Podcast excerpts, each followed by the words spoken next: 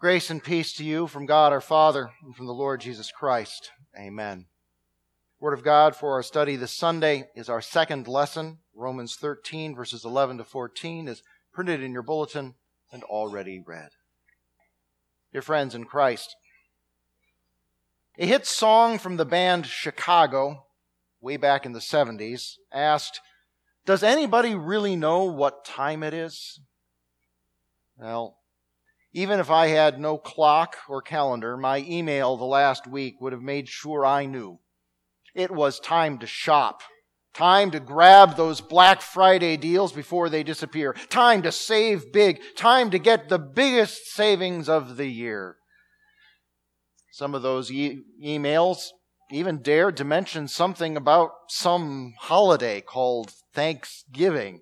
But for the most part, the focus was all about the all important day that followed that one.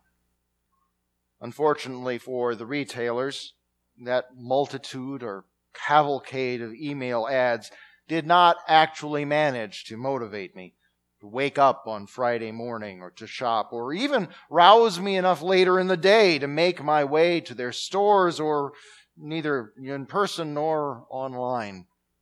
As far as they were concerned, I might as well have just spent the day asleep in bed, which would have been nice. But it's not just merchants who want my attention. There are countless other people groups and movements who want me, who want all of us to wake up and appreciate what time it is. Some want us to be woke, to see it's time to stand up against things like sexism, income inequality, homophobia, or toxic masculinity. Others urge us to wake up and see that we're running out of time in the culture war to, to stand up for traditional values, morality, and capitalism. Some want us to wake up and, and know that we're in a climate crisis that requires major sacrifices right now. Others want to rouse us from our slumbers to protect the economic system that we have before it's too late. The season of Advent also wants our attention, wants us to be awake, watching, and ready, because our Lord is coming. And we don't know when, but he is coming soon. A reading today from Isaiah 2 encourages us to look forward to that coming with eager optimism. The kingdom of the Messiah will be a place of perfection. It will be a place of peace. It'll be a, an existence beyond compare, beyond our imagination, and wonderful in every way. Look forward to that. Our gospel today has a more somber tone, one of warning. Jesus tells us that when he returns, it will be like a thief coming in the night at an unexpected hour, and wicked and unbelieving sinners will be taken in judgment, completely unprepared for what they should have known was coming. Our second reading and text today from Romans 13 kind of combines the tones and messages of the other two readings. While looking forward to the final salvation that awaits us when Christ returns, we must still appreciate the danger of being caught unready when he comes. And so Paul here talks about how we will live our lives in the meantime, how we walk because we're awake. We might say that the first thing should be the most obvious walk with your eyes open. Bad things happen when you don't. More, more specifically, the, the apostle is telling us that knowing and understanding what time it is makes a difference, or should, in all that we do. It's kind of funny how in our society today we have clocks everywhere on our phones, on our computers, in our cars, on our TVs, and our cable boxes, on signs. And, and some people even still put clocks on their walls and, and, and watches on their wrists. Almost all of these timepieces are, are synced, and many of them give very precise readouts so that we can know the precise second of anything happening to or around us, and yet so many people are still so often so unaware of what time it is. They seem to have no idea that Judgment Day is coming and soon. They live their lives as though Christ is never, ever coming back, and, and for the most part, as though they are never going to meet him in death either. Perhaps they have simply decided that there will be no judgment and that there is no judge. But we know better. We have the Word of God. The scriptures tell us what we need to know, not only about the Lord's return and what will happen then, but also about how to be prepared to meet Him with repentant faith. We understand the present time. Which means that we know it is already the hour for us to wake up from sleep because our salvation is nearer now than when we first believed. That's not to say that we are not saved now, but we do not fully experience our salvation this side of Judgment Day. Because even though our sins are fully forgiven in Christ, that's what he did for us with his suffering and death on the cross. We still live in a world full of sin and still have sinful natures that constantly struggle with our new natures to gain control of our lives.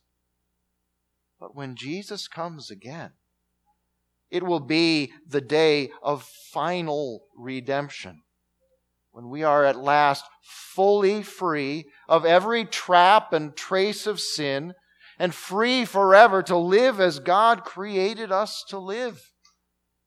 And because time passes, moving forward every day and hour and minute, the day of that salvation comes ever nearer, ever nearer, and nearer the long night of our lives in the darkness of this sin cursed world is almost over.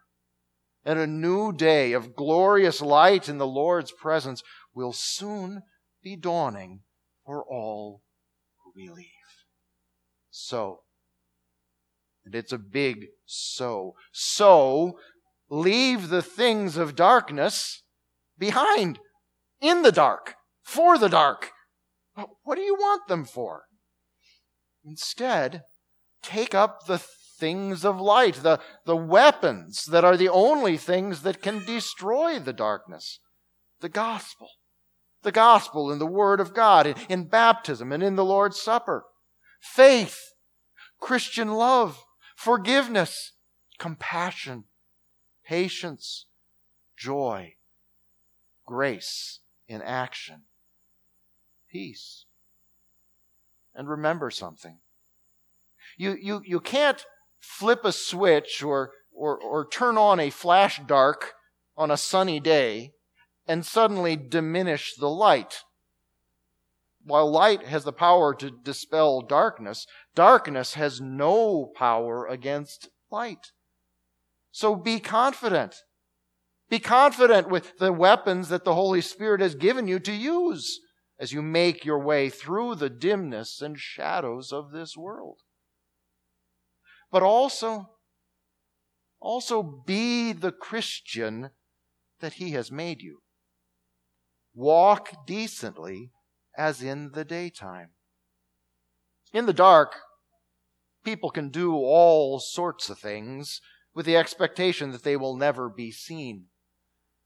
But believers understand that everything is exposed. So we live our lives as though the world is watching. It is. And as though God is always watching. He is. We know that nothing is ever truly hidden from Him. But we also understand that we have nothing to hide when we are living as God has called us to live.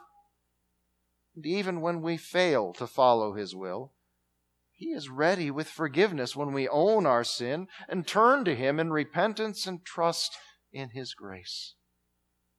But we need to be reminded of these things, as Paul reminds us here. Because life as sinners in this sinful world means that darkness is often passed off as light and light as darkness. And there are countless voices telling us to, to get with the times, when what they mean is to forget what time it really is. Time to prepare for Christ's coming with repentance and faith and lives of Christian obedience. All sorts of sins and lifestyle choices that Scripture clearly condemns are now things to be celebrated, and brokenness and corruption are redefined as fashionable and cool. We are encouraged to live our lives not in the daylight of God's gaze, but for the audience of Twitter or Instagram. And political candidates try to sell us on the idea that all the problems of our lives can be solved by punishing other people or taking their things and giving them to us. But that is not the way we walk awake. We understand that these and so many other things have no place in a Christian's life and no place in a Christian family or congregation or community. No carousing. We don't dedicate our lives or even our weekends to the pursuit of pleasure. No drunkenness. We value self control, not ceding control to drugs or drink no sexual sin, and no wild living. We know that God's plan for marriage and sex is, is not only clearly taught in the Bible, but also what is clearly best for us, all of us. No strife or jealousy. Those are some of the devil's favorite things. They belong in the dark and they shrivel up in the daylight when we walk there. So instead of covering ourselves with the things that the world and our sinful natures say are good and valuable, Paul encourages us to clothe ourselves with the Lord Jesus Christ. It's a powerful and vivid image that the apostle uses elsewhere as well.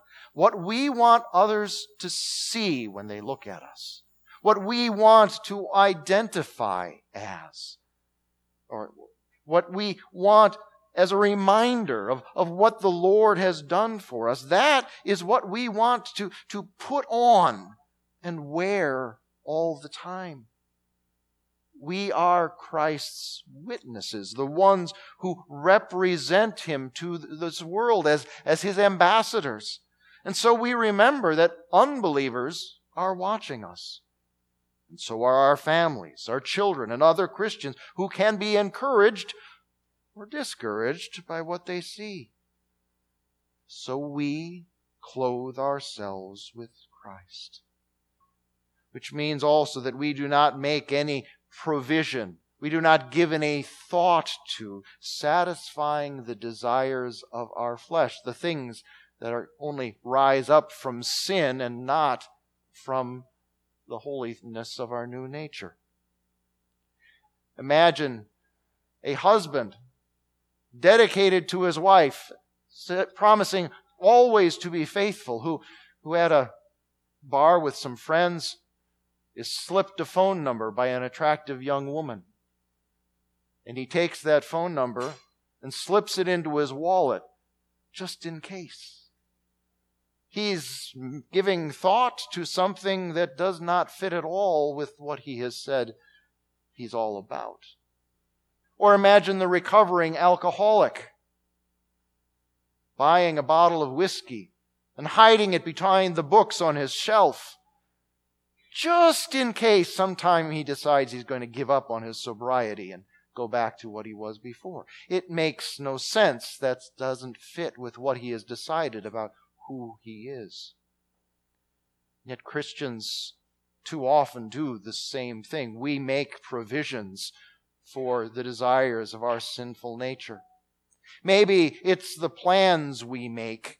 Maybe it's when we say, you know what, I'm not going to do this thing because it might get in the way of that other thing I really want to do. Maybe we decide, you know, I'm not going to speak up and condemn that thing that is actually sin because someday, maybe tomorrow, I might want to commit that sin myself and I don't want it coming back to me. That's not what we do. When we walk decently, as in the daytime, when we walk clothed with Christ. Because we understand the present time. We're awake. We know that it is already the hour to wake up because our salvation is nearer now than we, when we first believed. The night is almost over. We know this. The day is drawing near. So, this is how we walk through this world that is full of darkness, but it is longing for the light that we have to bring and that we know we will see. It's always nice when choosing the hymns for our services to realize that the people who have written our hymns are reading the same Bible we use. The last hymn that we're going to sing today, The Advent of Our King, I'm quite positive the author read with Romans 13 in mind. I will read right now just the last three verses of that hymn. And I think you'll see what I mean. As judge on clouds of light, he soon will come again, and his true members all unite with him in heaven to reign. Before the dawning day, let sin's dark deeds be gone, the sinful self be put away, the new self now put on. All glory to the Son who comes to set us free Father, Spirit, ever one through all eternity. Alleluia. Amen. Please rise. the peace of God, which transcends all understanding, will guard your hearts and your minds in Christ Jesus. Amen.